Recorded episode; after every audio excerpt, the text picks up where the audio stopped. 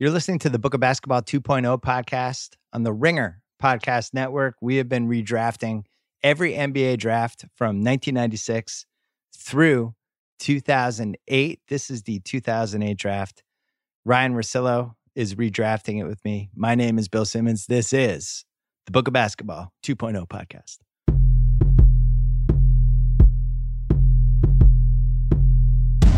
All like Shaq, Kobe's gonna attack. At three, Quads playing that D. LeBron hits him with that steal, and you already feel. Pass it to Luke, yeah, he's gonna juke, yeah, yeah. It's a book of basketball, yeah. It's a book of basketball, yeah. It's a book of basketball, yeah. It's a book of basketball, yeah. All right, 2008 redraftables. We went out of order. I did 2009 on the uh, low post. And the reason is because Zach was asking me to do it really for the last two and a half months. He was so fired up to talk about that draft.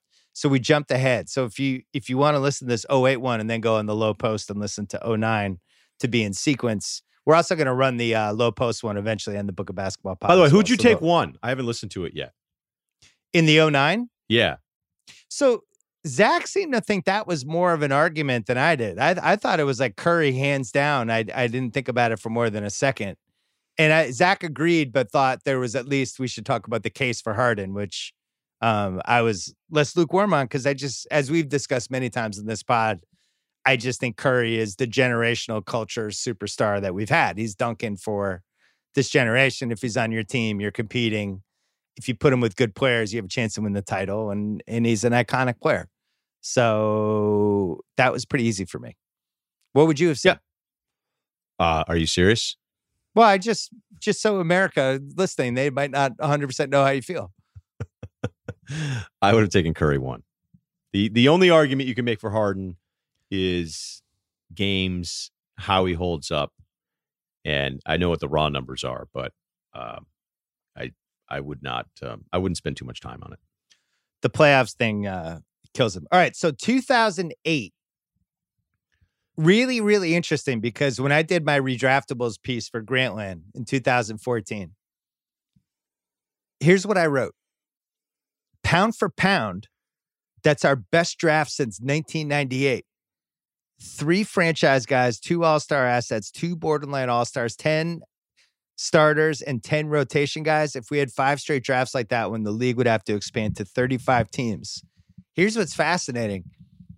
Except for Westbrook, who I think has gained steam as an asset since 2014, every other guy in this draft was at a higher kind of asset value in 2014 than they are now. And now I look at this draft, it's fine, but it's certainly not anywhere near as exciting as it was in 2014. What happened? What happened to this draft?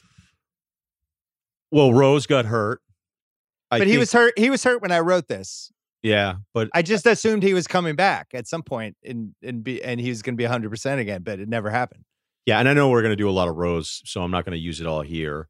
Um, Beasley's totally washed out. Mayo has been out of the league for two years. I think there's actually been some Westbrook, um, some anti-Westbrook momentum that's fair since we were just like, wow, this guy's amazing. Kevin Love isn't the same guy. That, so Uh, that's one of the big losses is that when I wrote in 2014, I considered him to be a franchise player because he was. He was coming off a 26 and 12 season and was a top 10 guy in the league and has never hit that point since. So Yeah, it's a significant. It is like the equator Kevin Love's career when you look at just the stats. But now I almost feel like Kevin Love's become underrated when when you dig through kind of some of the numbers that he's putting up. But this is such a weird redraftable because you go, okay, there's a clear one. I'm pretty sure who two is. And then I started doing this thing where I kept ranking them in different orders constantly. And I'm like, don't get so. This was one of the ones where I pushed back on the stats more than other redrafts because I'm going, I just would rather have this guy than that guy. I know what the stats say. I know what the win shares are. I know all the different stuff on this because we can just sort through it all as we have.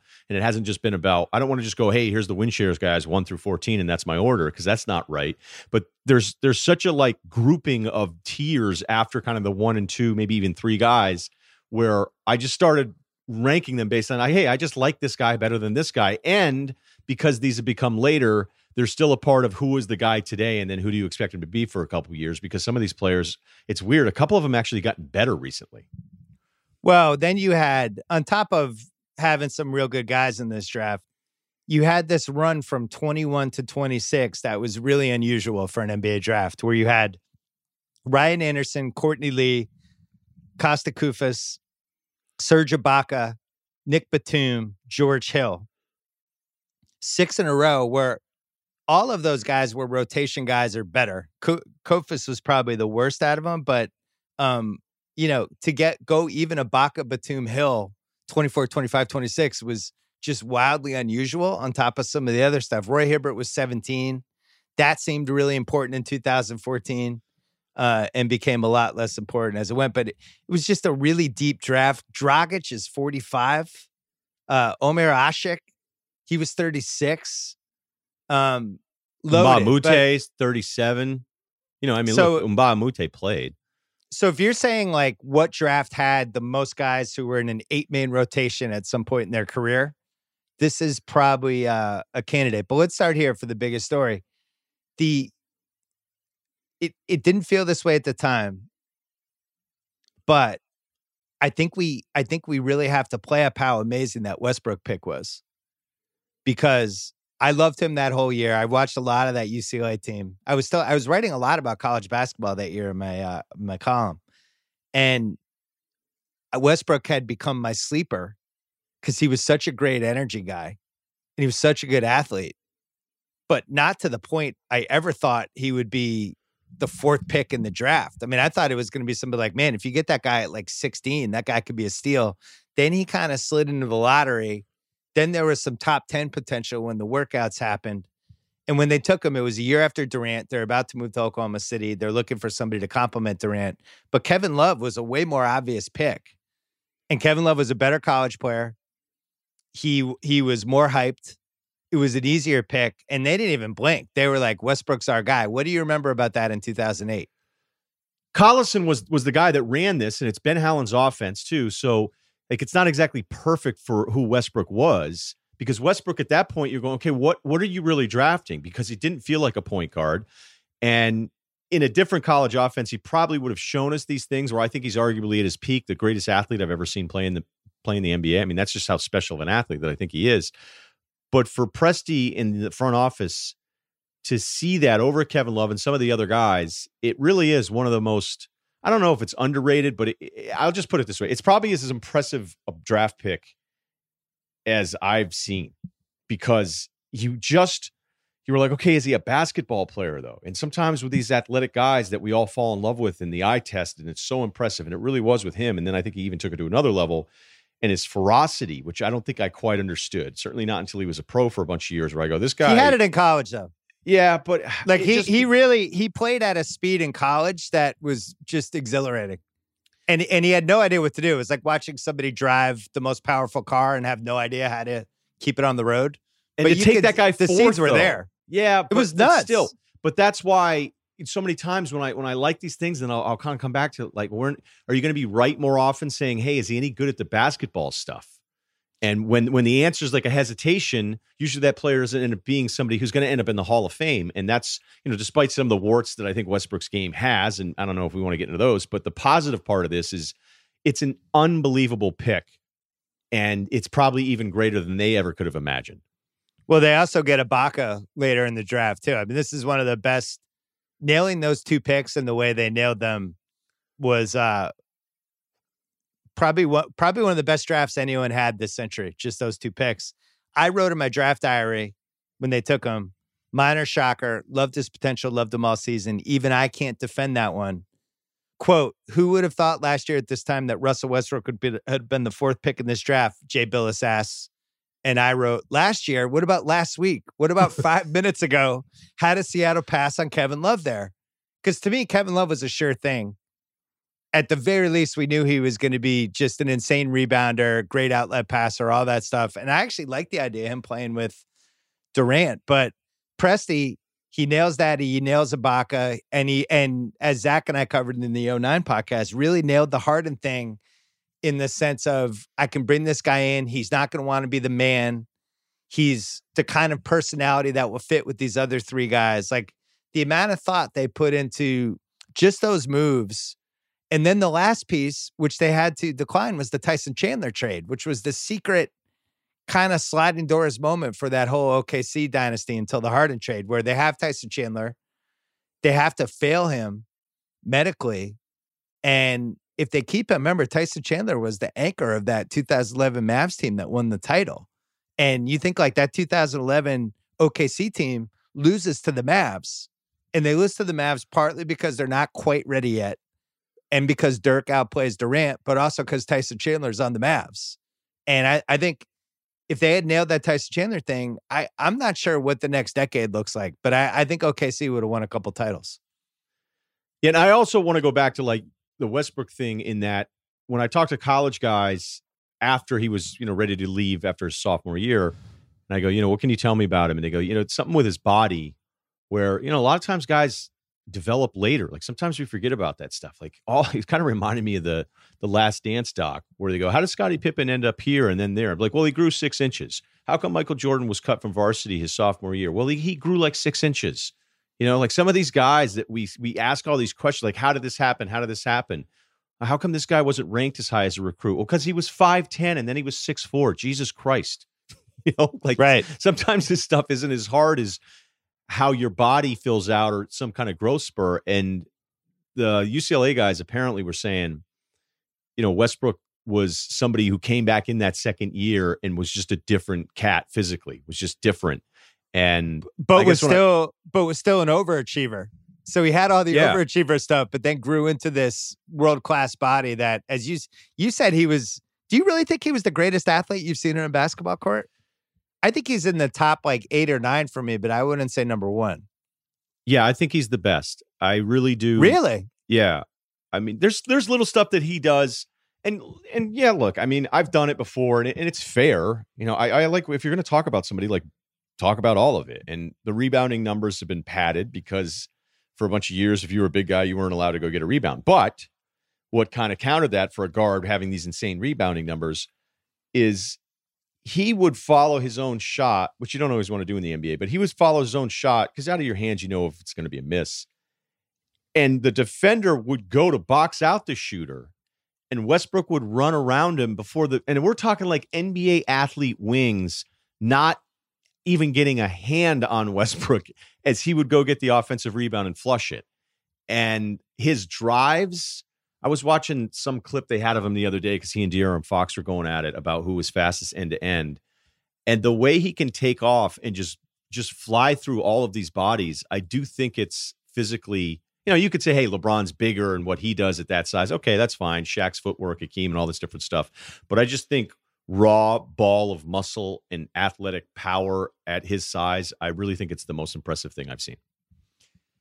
And ironically, Rose is in this draft He's the number one pick.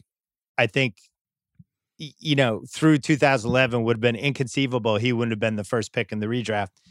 But what's funny is I always felt he was on the short list of athletes for me, like the way you talked about Westbrook. And there was a couple points in 10 and 11, and then post lock in the lockout season when Rose and Westbrook went head to head on league pass. And it was like watching two superheroes athletically, like like battle powers. They were I I mean, the Rose thing. If they ever have the Rose documentary, I hope they interview me because I'll never forget going to a Clipper game. I think it was the lockout season, and just I was just in absolute awe of some of the shit he did, like the the way the the torque that he would put on the lower half of his body as he was driving into three guys and just stopping on a dime when he was going 22 miles an hour and then going in the other direction. And it was like what the fuck is going on? And he was going against Eric Bledsoe I think. I want to say they were going head to head at one point um or maybe it was Bledsoe Westbrook. But Bledsoe was another guy like that where the athleticism you're just like oh my god. But uh but Rose versus Westbrook that's one of the there's so many reasons to be bummed out why Rose got hurt. And when we do the redraft, we have to factor in that that was a fluky ACL injury. It was 47 seconds left in the first game of the 2012 playoffs. They were uh, co-favorites with Miami at that point. And I think if he doesn't get hurt, I don't know why he wouldn't have had a career at least as good as Westbrook. I honestly think he could have been just as good. I think he could have had just as much success.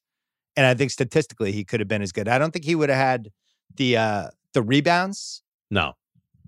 but I think he would have been a, a 25 and 7, 28 and 7. And then as the league as as we go into 2014 15 when it starts to open up and it becomes so much easier for guards to get to the basket, you know, could he have developed a three pointer? Maybe he's kind of done it in the late part of his career a little bit anyway, but uh I think I just think he would have been as good.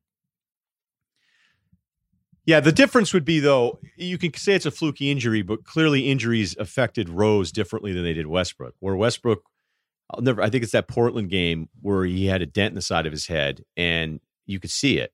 And he was like, check ball. Like let's Right. let's fucking go.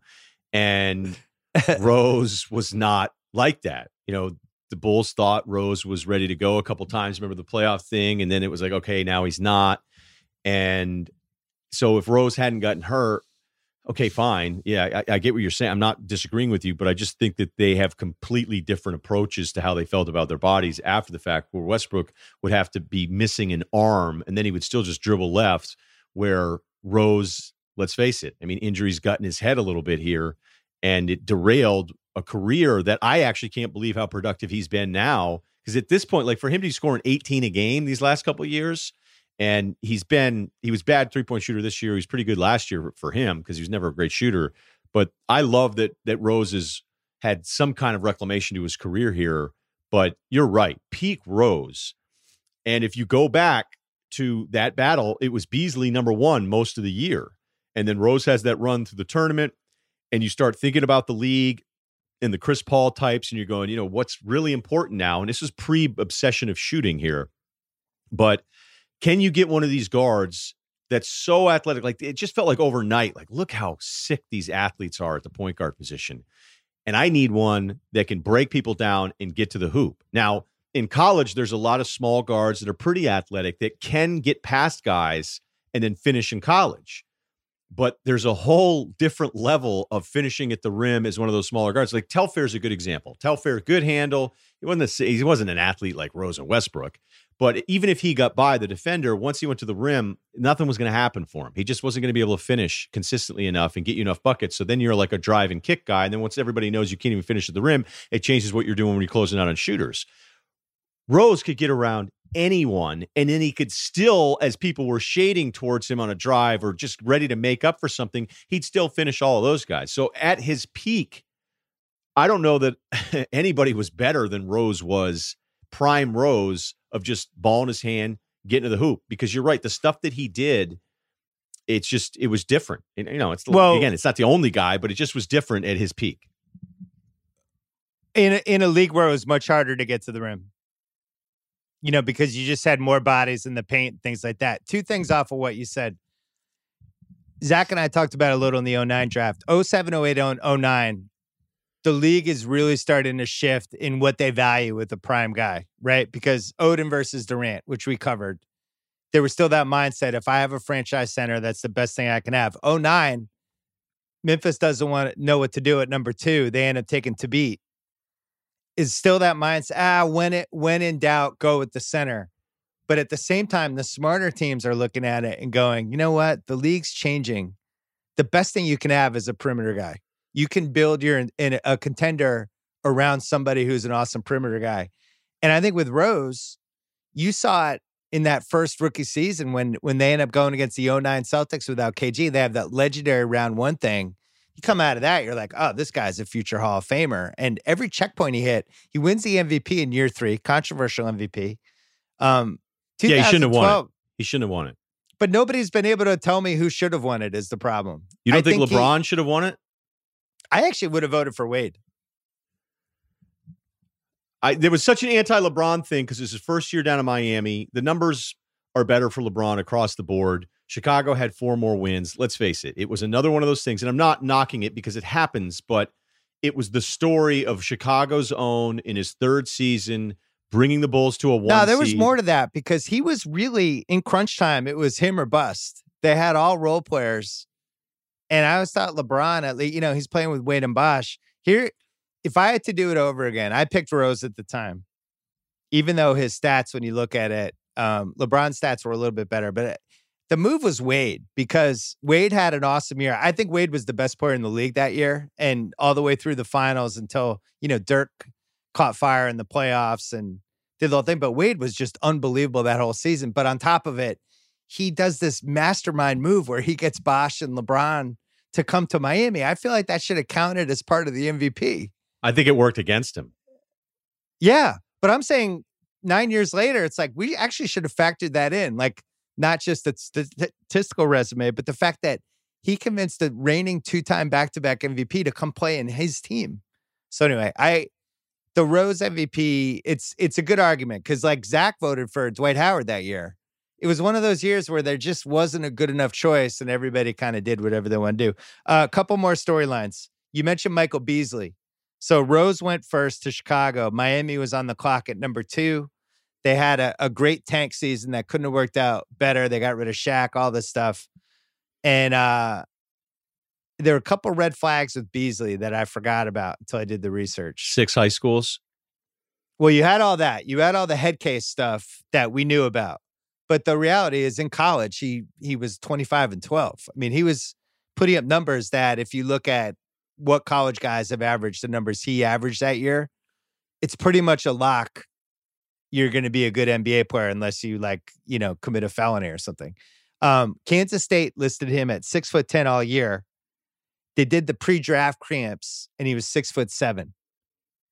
Red flag number one. Um, but I imagine that's socks, right? Six, seven socks. The can't yeah, whatever. seven with shoes, right?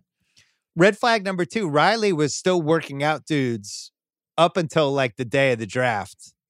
He, I think he brought in Jerryd Bayless. He brought in uh, who was the other guy? OJ Mayo.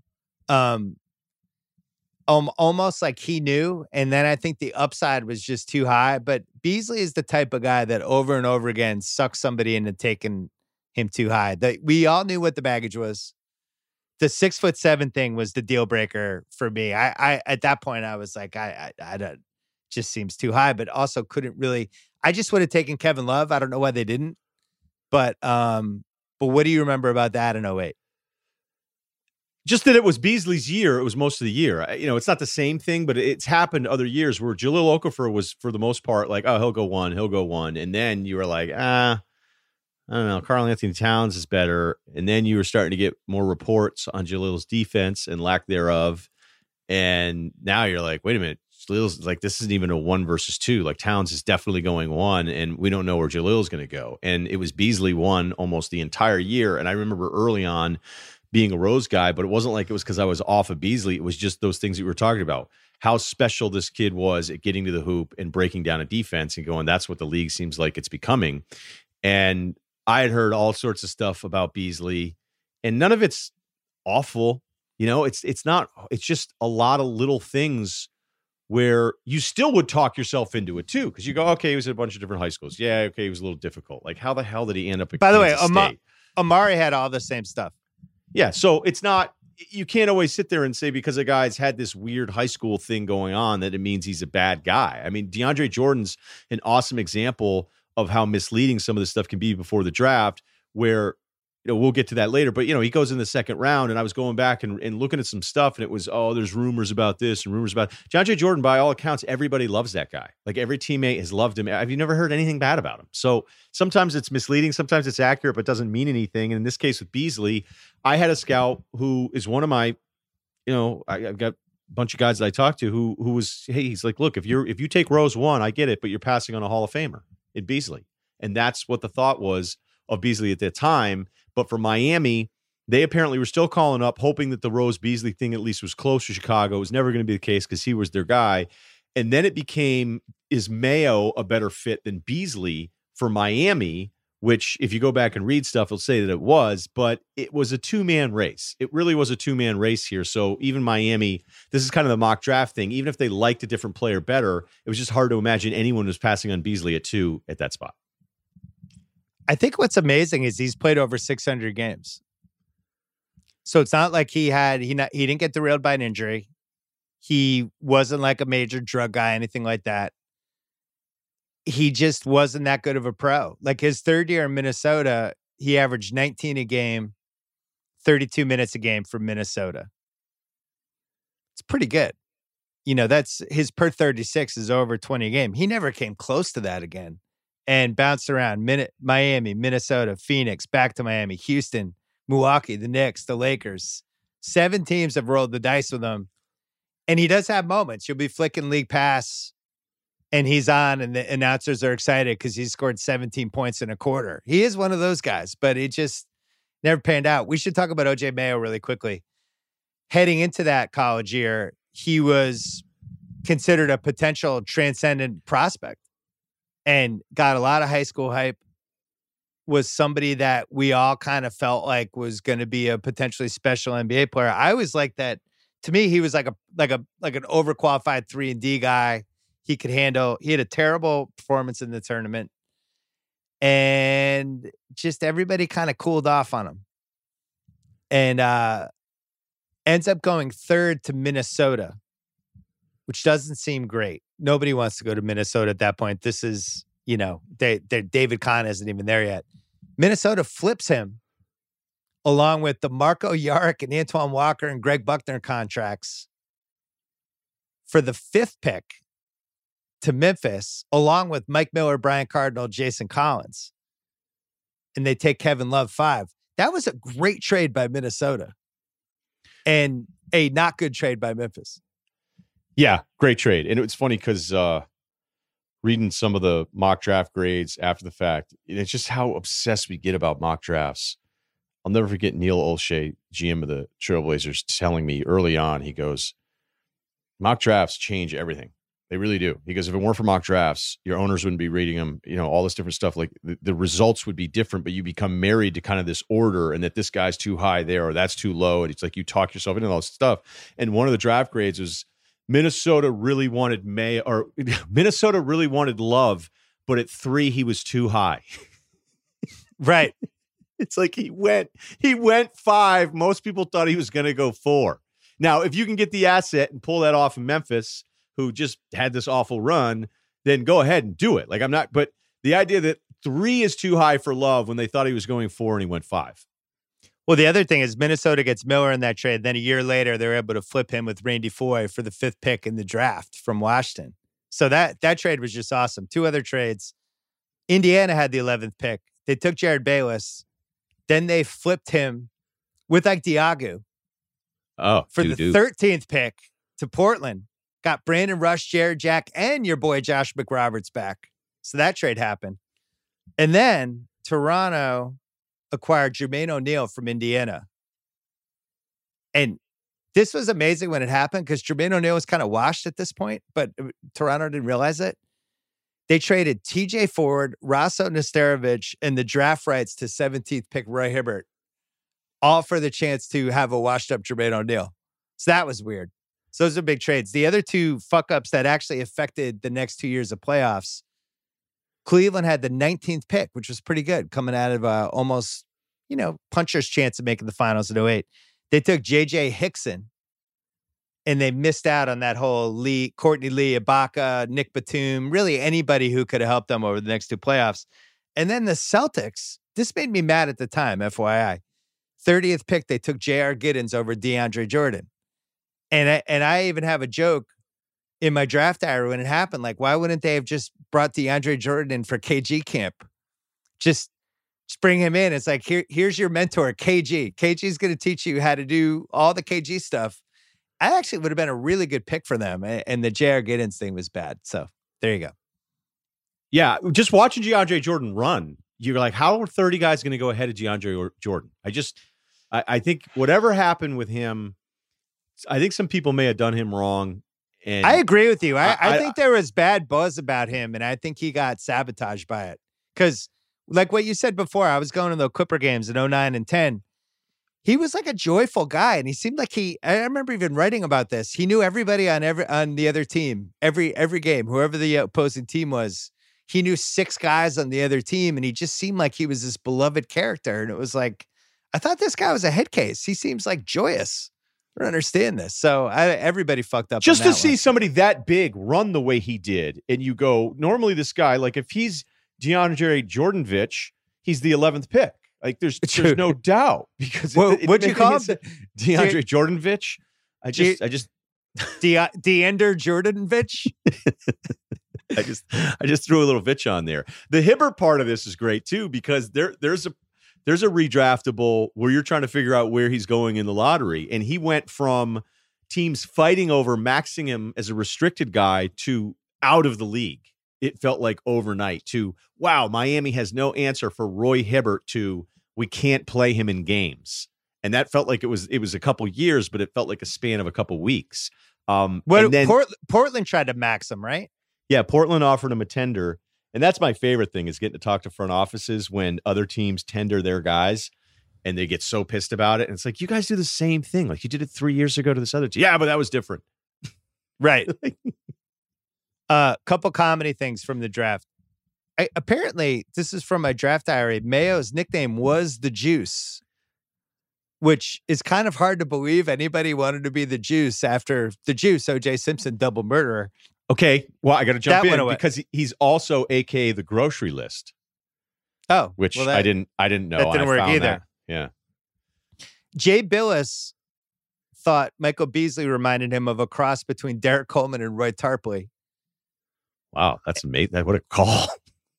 Yikes. no, but is that one of the greatest calls ever? So I said I'm setting the over under of Beyond the Glory episodes involving members of the 08 draft class at 4.5. We might be there because we have Derrick Rose, Michael Beasley, OJ Mayo. Um, is there a fourth one? What's the Oh, criteria? Westbrook will get one. I don't know what was the criteria for Beyond the Glory. I barely. I thought those were documentaries that were, like had a little edge to them. Yeah, Uh, the other thing probably- too, in, in that tournament game you mentioned, Mayo had 20, but he just missed a bunch of shots, but he lost to Beasley. Um, the K State. So that was the Mayo. I lost that- money in that game. It still bothers me. so it still bothers you. Because remember the Mayo thing too. I remember when somebody described the recruiting, because he was a West Virginia kid. And it was like, well, what was the USC thing? And it was this is early branding stuff, but it was he wanted to be in LA because of his brand. He was going to stop by for a year, do his thing. Post Matt Leinart. Right. And then it was all investigated, and we all know they were the wins were vacated, although it's not like they had that deep run. But I was told that the recruitment was someone from Mayo's camp called USC and said, Hey, he's coming to USC. And it was like, okay. Like, that was the school was told he's coming. Well, the other thing, he, uh I mean, he was legitimately old. And it, was he, did he shave a year off his age at one point? Are we talking OJ, Re- because reliever Well, birth- here? He's tw- he's 21 as a rookie, but that's Well, that's what I one mean. Done. Yeah. he, he was born in November 5th, 1987. So during his freshman year in college, he was 20. Um, I don't know. He he just it, it wasn't like Kobe coming out of uh, high school at age 17. The Mark Jackson did this draft. At one point, he's he said he thought the Knicks should take the best available guy. Um, Not wrong. Not wrong. the Clippers took Eric Gordon, and I wrote in the draft diary, "Here come the Clippers at number seven, ready to ruin yet another promising career." And the lucky loser is Eric Gordon. Logical pick. I can't say a bad thing about it. Right spot for him, right team. I look forward to watching the hope get sucked out of him over these next few years. It's exactly what happened. Super talented guy. Couldn't have been the wor- a worse team for him, and then gets up, gets thrown into the Chris Paul trade, and we'll talk about him later. But that was a bummer. Yeah, but his Uh, third year, he put up pretty was big good. numbers. And yeah, he's I mean, save look, it for the still Eric putting up Gordon part. Okay. Save, save right. it for Eric Gordon. Um, Charlotte took DJ Augustin over Brooke Lopez. That was the thing that happened. And then uh, Andy Katz said the Kings took Jason Thompson at 12. Andy Katz said he was the best player they worked out. And I made the point that's always smart. Ignore four years of his college games. Concentrate on the two workouts. It's He had a little run, teams though. do this. He did. He did have a little moment there in the beginning, and then it was all of a sudden he didn't have a position, and it was like, no, it's over now, man. That was that was another weird one. God, there are a lot of weird stories in this draft. he's one of those guys that would have been way better off if he came in the league in 1984. and he's just like battling Michael Cage and Buck Williams. On May 10th, Kingdom of the Planet of the Apes is coming to IMAX and theaters everywhere. What a wonderful day! This summer, one movie event will reign. It is our time. They stole my village. I know where they're taking your clan. Bend for your king. Never. Kingdom of the Planet of the Apes. Only in theaters May 10. Tickets on sale now. Rated PG 13. Some material may be inappropriate for children under 13.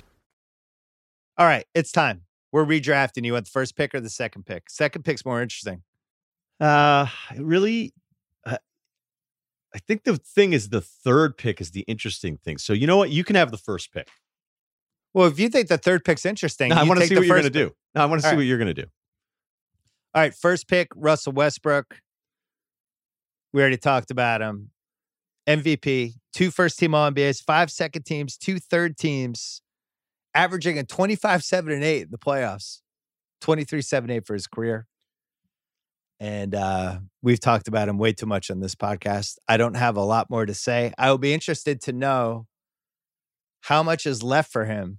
He's already at 20,000 points. He's played 12 years, 874 games the next five years of his career are going to be fun to see how they play out from uh, athleticism, durability, all that stuff. I don't, i- you could tell me that it's going to be a quick downturn, or you could tell me he's just a freak and he's going to just be doing this until like he's 38.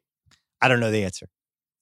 I wouldn't want to bet on uh, bet against him finding a way to be productive just because of his intensity.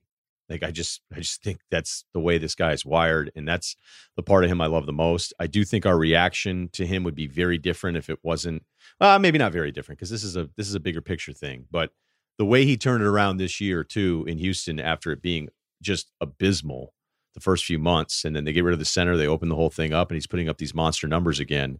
But I just think wherever he is, I don't know that you're going to win any playoff games, but wherever he is, he's just going to care more than almost everybody else that's out there. And he's just going to find like he's going to get those in between buckets. He's going to get buckets that other guys just don't have the effort level for. So I think he's always going to be kind of productive even later on as the athleticism slips. You're up on the clock, number two. By the way, Russ has 7,000 more points than anyone in this class, 3,000 more assists, 3,300 more assists, and he's third in rebounds in this entire class. Okay. Um, I, I, I don't really think there's much debate here. I think it's Kevin Love. Love, it's a weird story for him, though. I mean, monster numbers, like exactly what you would want. Stretch four, who is incredible from the three point line. For his career, he's 37%, but one year with Minnesota, he's 42%. The next year, he's 26 points a game, 13 boards. He's got another 20 and 15 game in there or season in there. He had like a weird year where he couldn't hit any threes for some. Well, he was hurt that year. He, Uh, he hurt his uh he hurt his hand or his wrist. That's right. He played made- 18 games. He made a second team All NBA in 12 and 14, and then 13 he was hurt. That's right. Okay. So then he comes back and plays basically a full season at 25 years old with Minnesota. His last year there, he's 26, 12 and a half, 38% from three and seven attempts. But it was this constant battle. Like Rambis didn't want to play him. They gave him the shorter year on the contract. They're like, is this guy, you know, like some of these guys in this class, like, hey, what happened to OJ Mayo's numbers? Well, the weird thing is, is once he started shooting less, the team got a little bit better. There's a few guys in this, like when Beasley has those big numbers, okay, they didn't even win 20 games that year.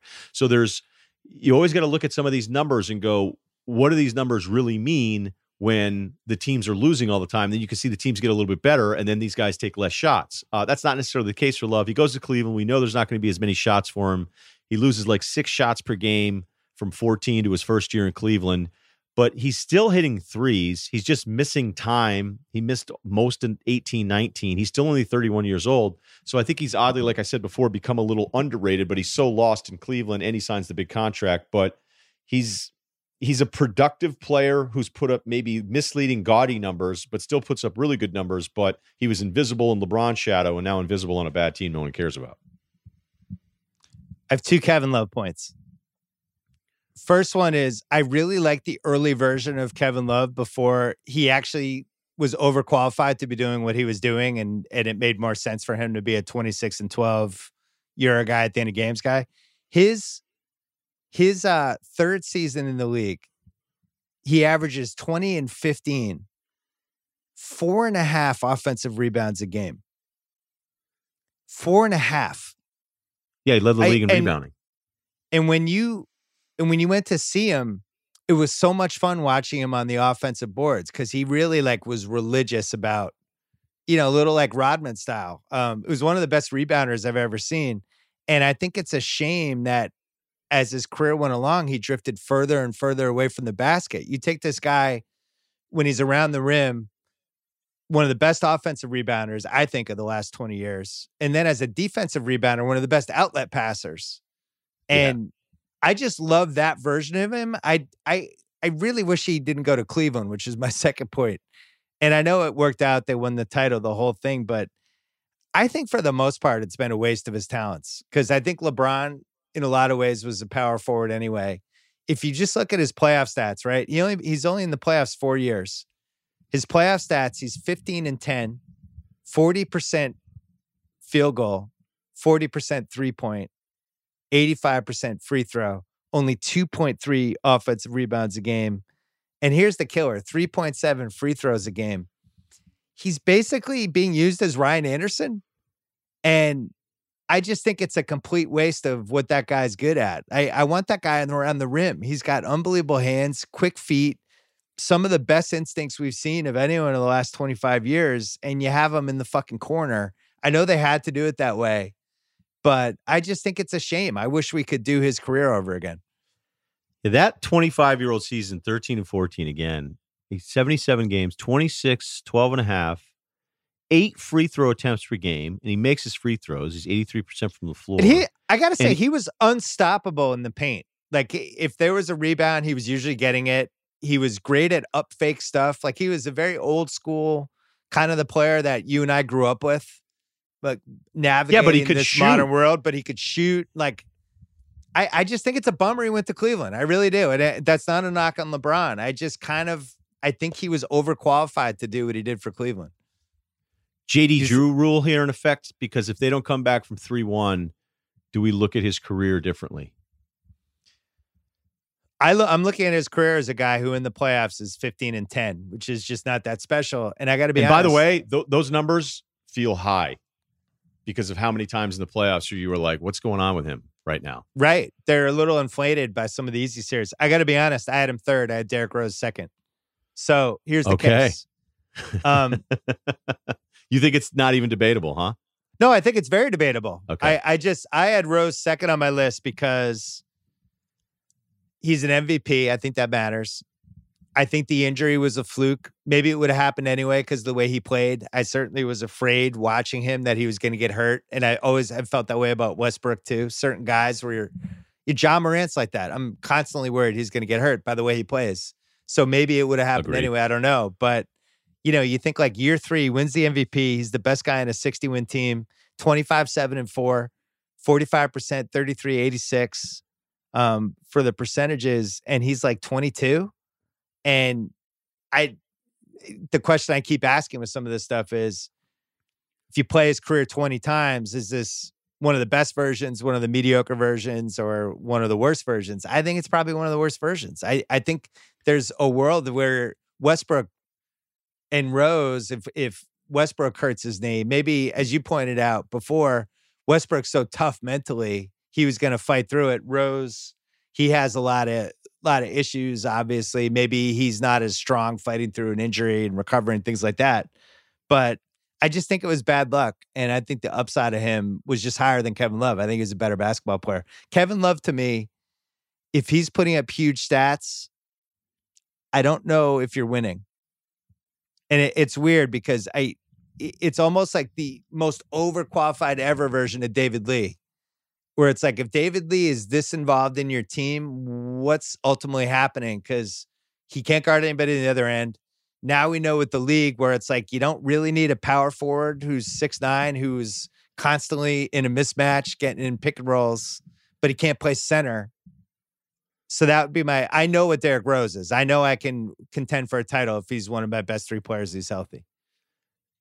I guess I, I just push back on the idea that because the ACL thing happened, that that's fluky, and then none of the other stuff is is fluky because it was a real problem for him in Chicago when he came back, and how True. long it took him to come back and what was happening. And you know, this was some of the early signs of of of the pro player coverage in that it's like, well, you know, it's his body, and if he's worried, it's like, yeah, okay, but you know, eventually when you're cleared and people want you back and think you're coming back and have a uniform ready for you to go in a playoff game and then you're not, like that's that's screwing up everybody else on the team. And the remember the Knicks moment where he just disappeared? And Well, I you think- go, what's Right. going on? And it it was actually like the fact that he is who he is the last two years, Bill, is incredible. And it's you know like I'm I'm so happy for him because I hate like you that we missed out on this awesome version. But if we're doing this redraft and like what you have to your team, there was some real weird moments there for Rose where I guess I can't really blame him. A young kid whose career is completely derailed based on like being a Hall of Famer, maybe contending for titles. But there was some stuff that was really hard to explain with him for a bunch of seasons. And he basically missed like five or six years, not total, but seasons where he doesn't even come close to playing a half a year. He reminds me of a lot of guys that we grew up watching that I loved who got derailed for dumb reasons. You know, whether it was Michael Ray Richardson or Walter Davis, guys like that because of cocaine, or guys who just had a knee injury at the wrong time, or both. Um, but you look back at their career, what it should have been versus what it actually was.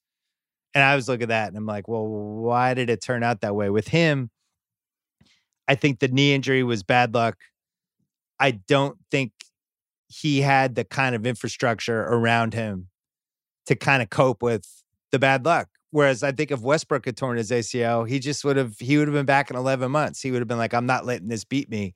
For whatever reason, Rose let it beat him. And I think he had a really hard life and he had a lot of lot of issues on and off the court.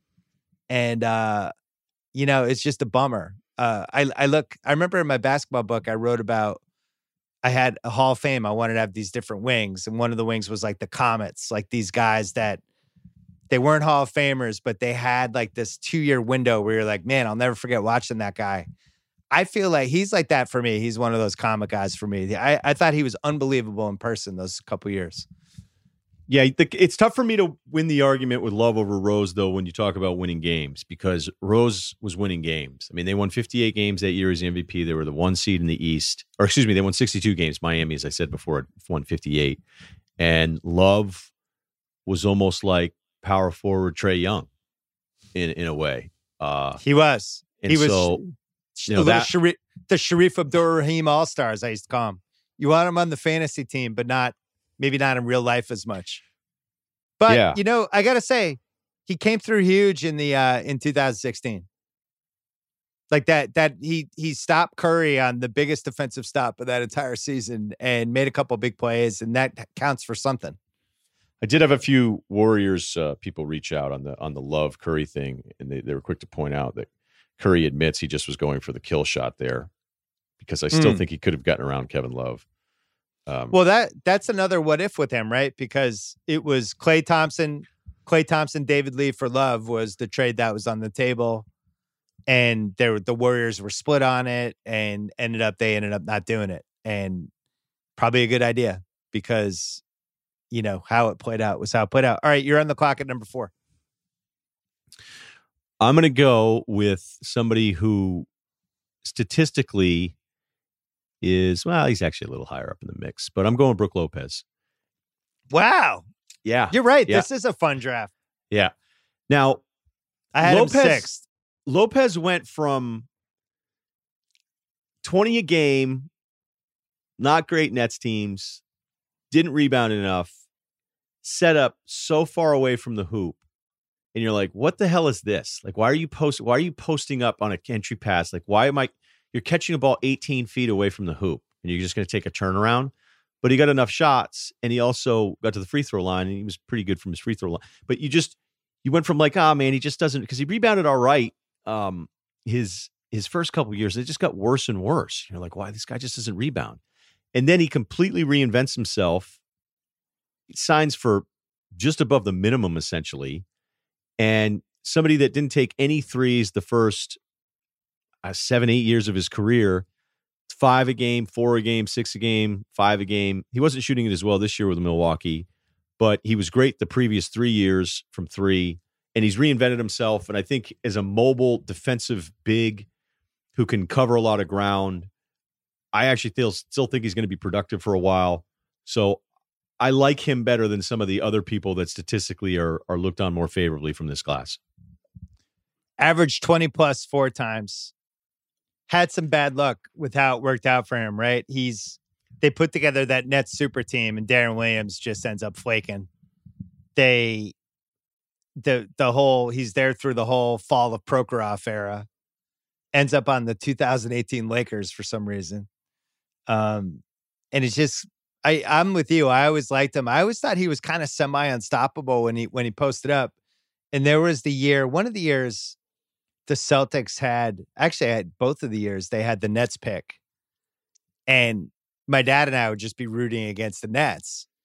And Lopez would just like win, just win the Nets these games. And it was so fucking frustrating. And be like, you know, they're down one with 11 seconds left coming out of a timeout. Like, just double team Lopez. Can can he not have the ball? And then he'd end up, you know, and one Brooke Lopez. And uh, I just thought he was really good. So I'm glad it I'm glad it worked out for him. But he's another guy like with Ke- like uh, same way I feel about Kevin Love. I hate that all these guys are so far from the basket.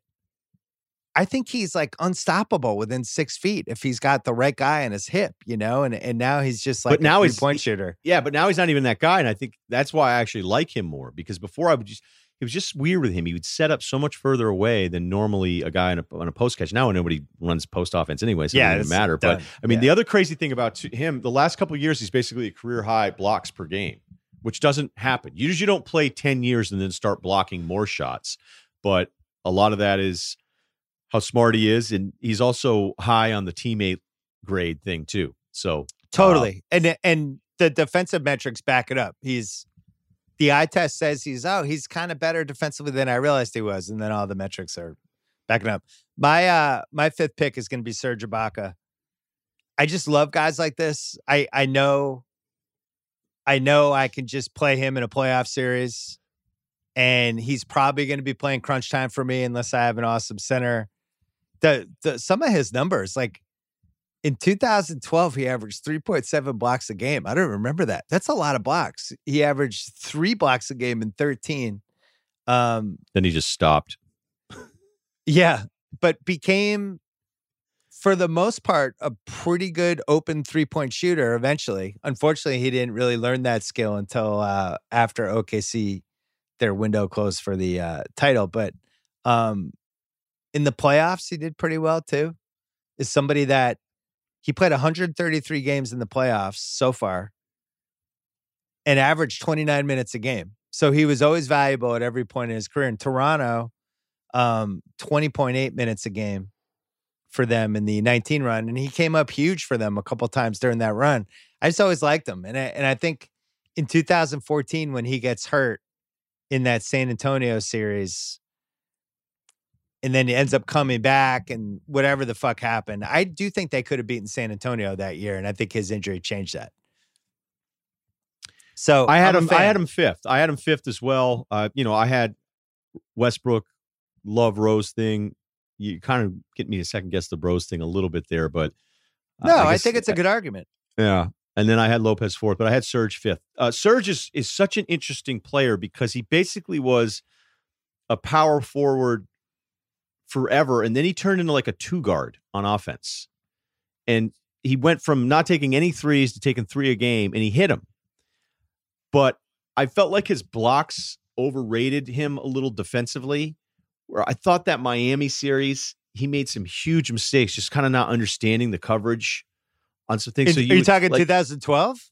yeah, when they lost in the finals to Miami. Yeah, he's he, he, he was had some- pretty raw. I felt I felt like it took him a couple years to really be trustworthy in games like that. yeah. I mean, he's only his third year in. He wasn't even a Yeah. scorer at that point. But the blocks, those next couple of years, like that's three point seven. So that's a third year in. So that's when they were in the finals. Blocks can get really. I mean, that's a huge number. So you start to go look at this defensive stopper. It's like okay, blocking shots though. Like look at Whiteside. Like Whiteside blocks shots, and I think he's one of the worst defensive players in the league. And so when I, I know, but it's isn't it weird though when you look back and you think they just could have played him at center and Durant at power forward and had two guys who were seven feet and have length, and then just like why play Perkins one minute? because who else are you going to run that first post play for every single game? Start the game. you can't. You Uh-huh. can't do that to Big Perk. Uh, I, Ibaka, you know, the redemption for me because then I kind of felt like he was this lost guy because I go, he's so far away from the hoop all the time, like he's in love with his shot, and he made it. But I, you you kind of hope like where you have this great defensive presence who can also be a big who can shoot threes, and you're like, actually, you have just a big who shoots a lot of threes. But he was so good in big spots against Golden State when they won the title for Toronto. Like he had some moments where he's the only other guy doing anything. Remember the Philly going off? Yeah, game seven Philly too. That was the other one. He was that big was in the other game. one. So he he jumped up in my book as it's kind of just being like eh, about him for a long time. I'm not saying he sucked or anything like that. I'm not being ridiculous, but for him to show up that way, like he did for Toronto uh, during that that that championship run, really showed me something with him. So And I think if you have him for 12 years, you're going to be just happy in general with the 12 years. I forgot Zach Kram sent us a couple stats. Seven different guys from this draft made an all star team, which is the most in any draft since 03. The average player from the draft has collected 24.9 win shares, most since 2003. And uh, the total win shares for non lottery players in 08, which includes Ibaka, ranks third in the whole lottery era. So there you go. All right, you're uh you're in the clock at number six. I think I know who you're taking. DeAndre Jordan? Are you being ironic? No, no, I'm taking him. Wow, I never thought you were a fan. Uh, well, at this point, um, no, I, I wouldn't. I wouldn't say that. Like, I think he's. I think he's a classic Chris Paul study, where it's like, oh, see what happens when you don't have Chris Paul passing you the basketball every single time. Like, it's it's it's a little harder to get Yeah. this stuff going. But the rebounding numbers are nuts. He's got like 2,500 more rebounds than anybody else in this class. He led the league 13 and a half, 15. He's basically been double figures for a really long time. Yes, there are some Dallas moments there where it's like, I don't think this guy's real locked in right now. And that part I never quite got, but he's the whole reason why Durant's in uh in Brooklyn. Oh no, wait, that's Kyrie.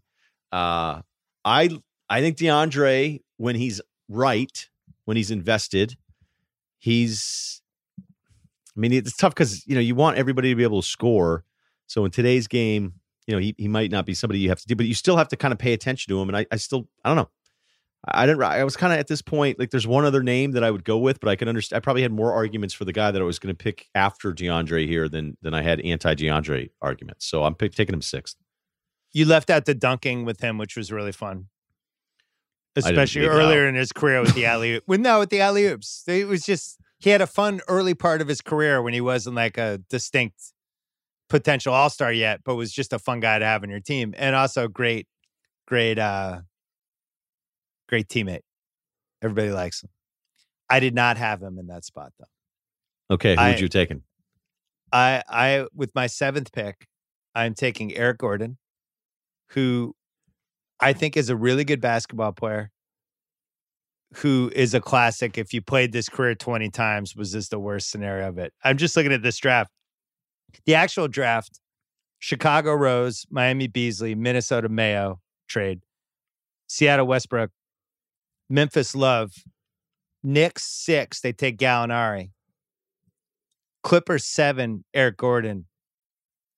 Eight, Milwaukee, Joe Alexander.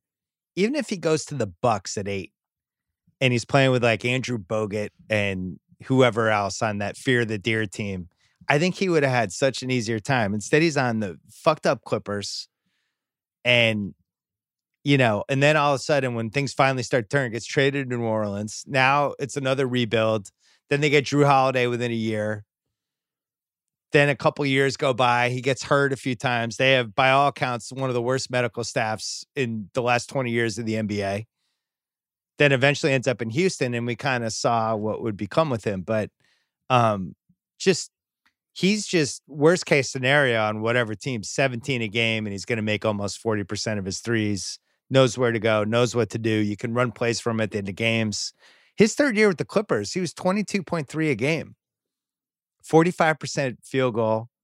And I I gotta say that was a really fun Clippers team. Cause that was Blake, that was uh there was Baron Davis for at least a little while, and then they ended up trading Baron Davis to get rid of his contract for Mo Williams. But I really like going to those games. I like Baron Davis with Eric Gordon and and and DeAndre starting to come on and Blake starting to emerge and I enjoyed that team. Like it's a team that if they hadn't made the Chris Paul trade, still would have been really fun to watch. Yeah, he was really coming on, and there were some other numbers too. Like he, I think he might have been the number one like shoot off a pick and roll guard in the league that year. Where you go, okay, this guy has like a real weapon and something you bring. And it was always a little scary because when you watched him, for those that saw him in high school and then the year at Indiana, it was really impressive. But you were kind of like, what kind of athlete is he going to be? Is he going to be one of those guys that's like done athletically too soon? And that's kind of the case, but it hasn't really like yes, it's changed who he is as a player, but he's still incredibly productive. I know he wasn't shooting it that well this year, but this is somebody who just lights it up from outside, taking over eight threes a game now. I mean, he scored 18 a game over basically a full season just a couple years ago. And he's yes, the system, it's the Houston system, and it's all these things, but you'd still want an Eric Gordon on your team. And I think because he just he always looks a little slower.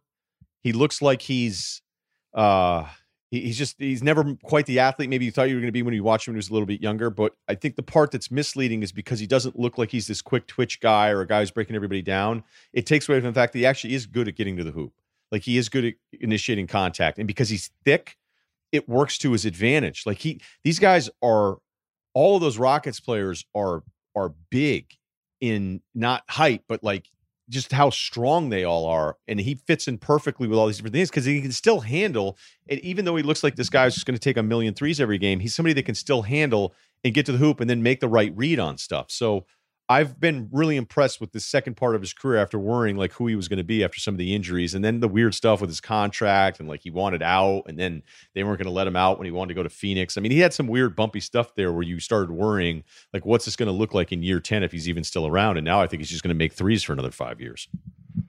At least. There's this one really fun game from 2011. It was right before they traded Baron. They beat the Lakers. It was a home Clippers game Gordon had 30 against Kobe. And for whatever reason, every time they played the Lakers, he he one of the things I liked about him as a young player was he kind of felt like, oh, it's me and Kobe, it's the two of us. Like he's one of those irrational guys. yeah. But but it was like, oh, it's time time for me and Kobe to have a duel. But uh so he has 30. Griffin has 18 and 15. DeAndre has 15 rebounds. Baron has 14 and 8. And they beat the Lakers. And I don't know. I felt like they were uh, kind of building something there, and that obviously you have to trade for Chris Paul. That was a no brainer, but um, I think he would have. I think him and Blake Griffin would have been a good combo the next couple years. Yeah, uh, you're, you're right. up at you're up at number eight. Danilo. Hmm. I, I that was my toughest call was who to put at number eight. I think you can make an argument he should have gone ahead of Gordon. I don't know if um, you wanted me to keep updating these though. Just all the stuff that we have on uh, on the nicknames off of Basketball Reference because Eric Gordon's got a bunch. AKA the Hobbit, AKA E Money, AKA EG, AKA EJ, AKA Splash Gordon, AKA 3G, AKA Air Gordon. I think they make almost all of those names up the basketball reference ones. I, think half so, of those I've never heard in my life. So Gallinari is 16 and 5, 38% from three for his career. And, yeah, and he's getting better, by the way. Do you realize like what he's done the last couple of years on two different stops? I enjoyed him. I liked him on the Clippers, and he's had three different runs on teams that weren't supposed to be as good as they were, where he was involved. Right, that 2013 Nuggets team, the heyday of Ty Lawson. I think they won like 57 games. Um, that Clippers team last year, when all of a sudden they were like what 49 and 33 or whatever, they win a game off the Warriors, and then this OKC team this year, he was a big part of that him and Chris Paul and Shai Shai Gilgeous and uh, Steven Adams. That was basically it. But he is somebody that we have seen over and over again does stuff that helps the team. And if he's one of your six guys, you're not going to regret it. Celtics have liked him for 10 years. He's had a weird career because he had bad first impression, 28 games rookie year. And I think he would be he'd be like one of your friends that has a good run and then he does something really stupid like once every year. And then you're like, ah, this guy. Yeah. That's what Danilo's career is like. Because just when it seems like it's getting steady, then he misses time. he gets traded. Dumb He mi- injury. Yeah, He, he missed the entire 13 14. And then with Denver, he started to put up some pretty big numbers. Again, shorter seasons, but he's played, well, I don't know. I mean, geez, he hasn't played over 70 games since 12 13. Uh, That's really his problem. The perception of him isn't inaccurate that he isn't around a lot, but he is a more productive player than you realize. He's 43 and 41% from three the last couple years. He's scoring 20 and 19. Clippers last year in 68 games, 55 games at Oklahoma City this year. He's still decent enough rebounder. He can make a pass, makes his free throws, and he's still only 31 years old. But when, and he's got a little. He's got a little of that Italian in him too. He's got. He's What does that guy. mean? Well, I'm half Italian. I'm qualified to talk about this. He he he thinks he's a little better than he is. He carries himself with, "Hey, fuck you," and Have you ever heard him say that? no, in crunch time, not going to Yes. be scared. Yes. He, yes, he's going to be like, "Hey, what are you looking at?" And I don't know. I always, I always, as a fellow Italian, I always appreciated the way he carried himself. I think you just want to say he smokes cigarettes and drives a Vespa. I think that's Yeah, what maybe. you're trying to say. not somebody who would be like, "Where is this guy going in crunch time?" Like, I, I actually think the opposite. So, all right, so I had him ranked ninth, and I'm going to take with the ninth pick the guy I had eighth. I just like him, Goran Dragic, um, third team All NBA in 2014. One of the weirdest careers. Just uh, like one of the weirdest basketball reference pages you'll look at because he's basically a bench guy for the first five years of his career and then within a year he's third team all NBA. And uh I he's a guy that if I was a GM, I would have traded for at least once. I've always liked his game. I, I'll never understand why Phoenix tried to put him and Isaiah Thomas together. That was fucking weird. Uh, was valued enough that Miami gave up two unprotected first round picks for him. Like that's how much talent he had. I don't think Gallinari, Eric Gordon, uh, Ibaka, maybe Ibaka would have gone for two unprotecteds at some point. I don't know, but um, at when he's good, he is a twenty and six, and he's going to make four out of every 10 threes, and you can run pick and rolls with him at the end of the game, and is a good playoff guy. And single handedly knocked the 2010 Spurs out of the playoffs, which was unbelievable as it was happening. Um, I'm a fan. Yeah, two years ago in a full season, he was 17, 5, and 4, and he shot, what was he at? I mean, he's had some big three point shooting seasons. Yeah, he's 41% from three. I, I think he's healthier than people realize. Like last year, he missed a ton of time. He's coming off the bench this year, but he's still scoring 16 a game for a good Miami team that if it weren't for their road record, maybe I think could make a little noise in the playoffs. Maybe they still can. But he, you know, before that, two years ago, you go back 75 games, 73 games, 78 games, 76 games, 77 games. So other than the never starting any of the games and coming off the bench and playing under like 20 minutes a game for four seasons in, or actually, excuse me. Yeah, but it's like but we got to say why though, because he's Nash's backup, and I think he was. There came a point where he was really overqualified to be a backup point guard in the league. I, I think he was better than probably ten guys who was actually starting. Like guys like DJ Augustin were starting games when he was backing up Nash. So, you know, a little bit bad luck there. On the other hand, you could argue playing with Nash, he might have learned some stuff that um, became valuable going forward. But I, I was just really appreciated him. He's one of my favorites. at this point, I think we, we've had close to the same order. It just seems to be we're one off every time where I have a guy that you take, you know, the slot behind. we Um, can start moving faster now, by the way. probably George Hill. I'll take him 10th. Good pick. I agree. Um, 26 pick in the actual draft. Good enough to get traded for Kawhi Leonard. I think he's had a really nice resurgence on this Bucks team. He's leading the league in threes at 48% this year. Yeah. There's He really not much else to add. You know who he is. You know what you're going to get. I think if he's your third guard, you're feeling great. Yeah. If, if you're an eight man rotation and he's playing 24 minutes a game, you did awesome. He's actually fifth in win shares for this class, too. Interesting. I also I remember when Zach wrote the piece about the Hill Leonard trade for us for Grant. Zach Randolph. Zach Zach Lowe. Oh. And uh Zach Randolph never wrote for Grantland. Um Pop was like devastated when he had to trade George Hill. He loved George Hill. it was just Yeah. the right move because he had Parker, and Parker was still one of the best 15 or 16 guys in the league. And at some point, they needed a wing guy, and they knew it, and they love Kawhi, and they made the deal. But just think, Uh, if they had traded Parker for Valanciunas, then Kawhi's never on the Spurs, and True. they they still have George Hill. And the Celtics could add Robert Swift. Number 11. I'm taking a guy who has made $118 million and counting in his NBA career. No, you're not. I don't even have him in my lottery. Yeah, I'm going three and D. I'm taking Nick Batum. I'm doing it. It's I'm tough to be it. three and D when you play zero minutes. Yeah. Well, I liked him for a while, and you know, unfortunately, he got a giant contract, and it fucked him up. And so I, I'm, I am using that giant contract as kind of the torn ACL of Nick Batum's career. But you know, you're looking at from 2010 all the way through 2018 he is 13 6 and 5 35% from 3 like he's basically Wes Matthews or whatever and he could switch on D with him all that stuff. I would rather have that than anyone who's left. So you're up 12 I'm just going to add a couple of Batum nuggets. Um, yeah the advanced metrics haven't liked him in eight years.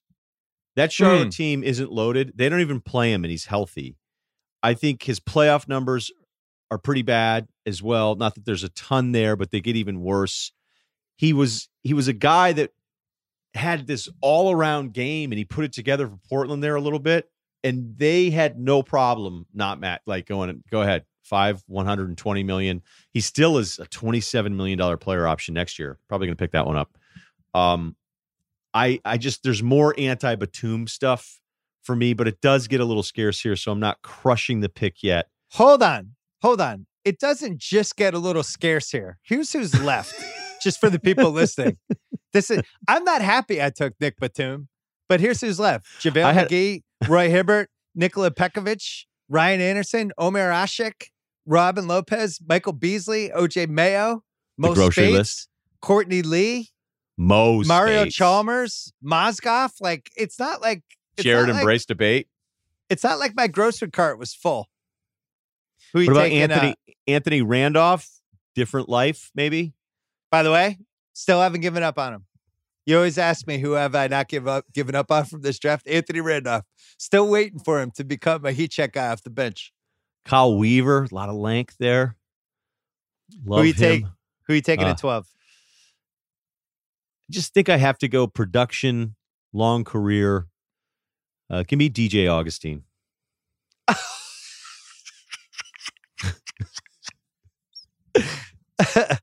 wow, I did did not have him on my list. Unbelievable. Hold on, I have, do to do, s- I have to do some copy pasting. DJ Why? Augustin, even he's Yeah. bummed out that you took him. I, well, wait May- a minute. may- so, so all right. I, I can't wait to because I was saving my 14th pick for somebody you weren't going to take.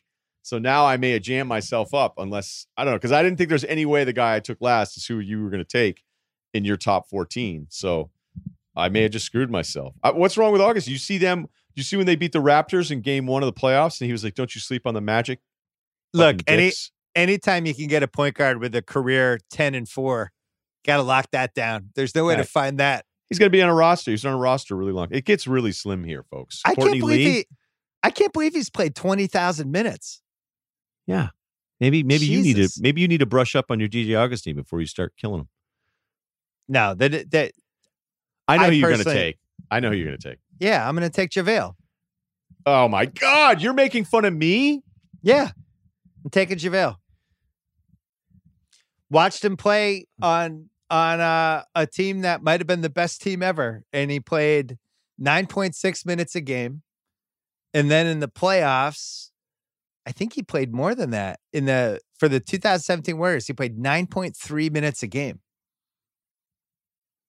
Wow.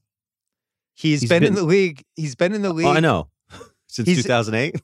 the no, I mean he's he's been in the league for 12 years, but is still like pretty relatively relevant. He's still he's playing 17 minutes a game right now for the best team in the league, other than Milwaukee. And I, I don't feel like he's on his way out of the league. I He, think he he can is thank what he is. LeBron. He can thank LeBron for that for that offensive production right now because everybody leaves him. Same for Dwight right well, now. let me ask Uh, you: Is it harder to find JaVale McGee or DJ Augustin? Just in in the league, I don't know What guy that- is harder to find? Mm, That's that was my mindset completely. Could he play 15 minutes a game for me off the bench as a pick and roll rim protector guy? Yes. do So you I ta- know? I take JaVale McGee. do you know that DJ Augustin has a PER for his career of fourteen point two? Is that Do you good? Do you want to take any of it back? 14.2. That seems high. Well, I'm taking JaVale. I liked his mom. I had a good time with his mom at at the USC when we did the doc at the party after. She was a delight.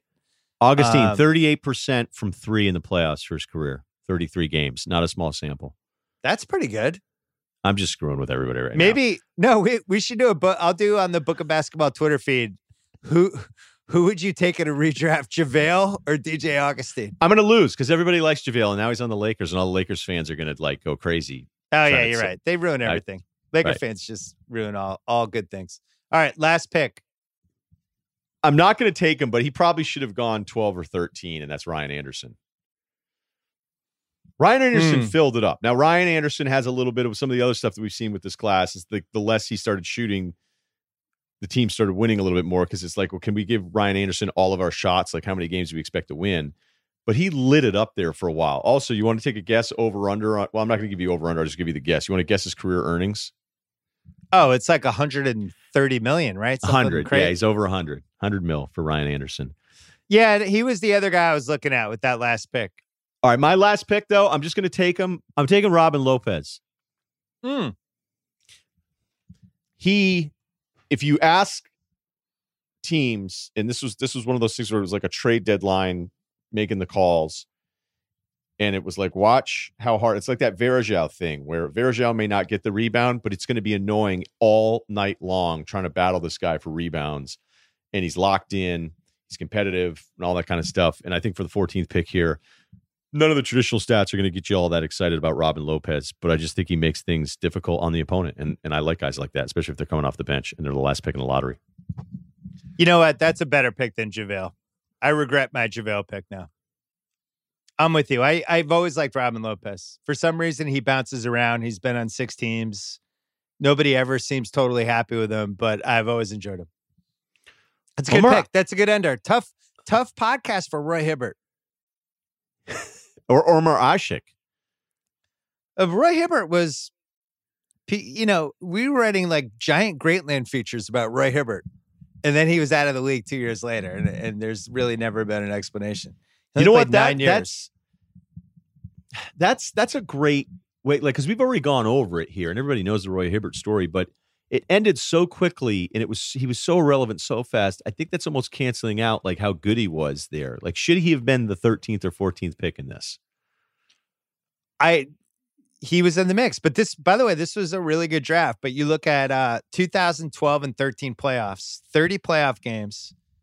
He averages 15 and 10, 2.4 blocks, prompts the Kirk Goldsberry verticality feature, um, and was really ahead of his time. And then the league changed and he got fucked. And it happened with Pero Antic that Atlanta series when when he uh he just stood 25 feet from the basket and it Yeah. completely fucked the Pacers up. And that was it. And then basketball changed. Can you imagine though? That's like it's one thing when you're a guy who gets cut and you're at the end of your career and you go, okay, look, I, in five years I'll admit I'm just not good enough, but right now I can't do it. But to be Hibbert and go, so basically because the other guy stands so far away, I suck now. Like that's it. Yeah. Well, that was fun. 2008 in the books. Um, who do you you have? You're doing at least two podcasts this week, right? Yeah, we got a bunch of cool stuff. We just finished up with Van Pelt and also check out the um because I want to have this conversation. We'll have it, you know, I'll just regurgitate the same stuff, you know, because at that point it'll be six weeks later, nobody remember. But just the obsession with trying to figure out like why teams that were four or five seeds are going to somehow be better now than the teams that were really good. Like, so why, why are the best teams now at a disadvantage? And it can't just be as simple as home court, but I feel like a lot of people are trying to get more creative with who they're picking. Van Pelt was on with us, but um, we have a famous movie producer on this week. So we're gonna he's Oh. gonna tell me stories. I've already been prepped up on it. He's gonna tell me awesome stories about producing some of the biggest movies you've ever watched. So there you go. Awesome. Well, we we will definitely be around when the basketball playoffs hopefully come back. We might be a little spotty the next couple weeks, just if there's nothing to talk about. But we'll we'll figure out something. Ryen Russillo, pleasure as always. Thank you, Bill. Thanks for listening to the Book of Basketball podcast. If you want to hear the other redraftables we did, check them out. They are all on the Book of Basketball 2.0 feed. See you next time.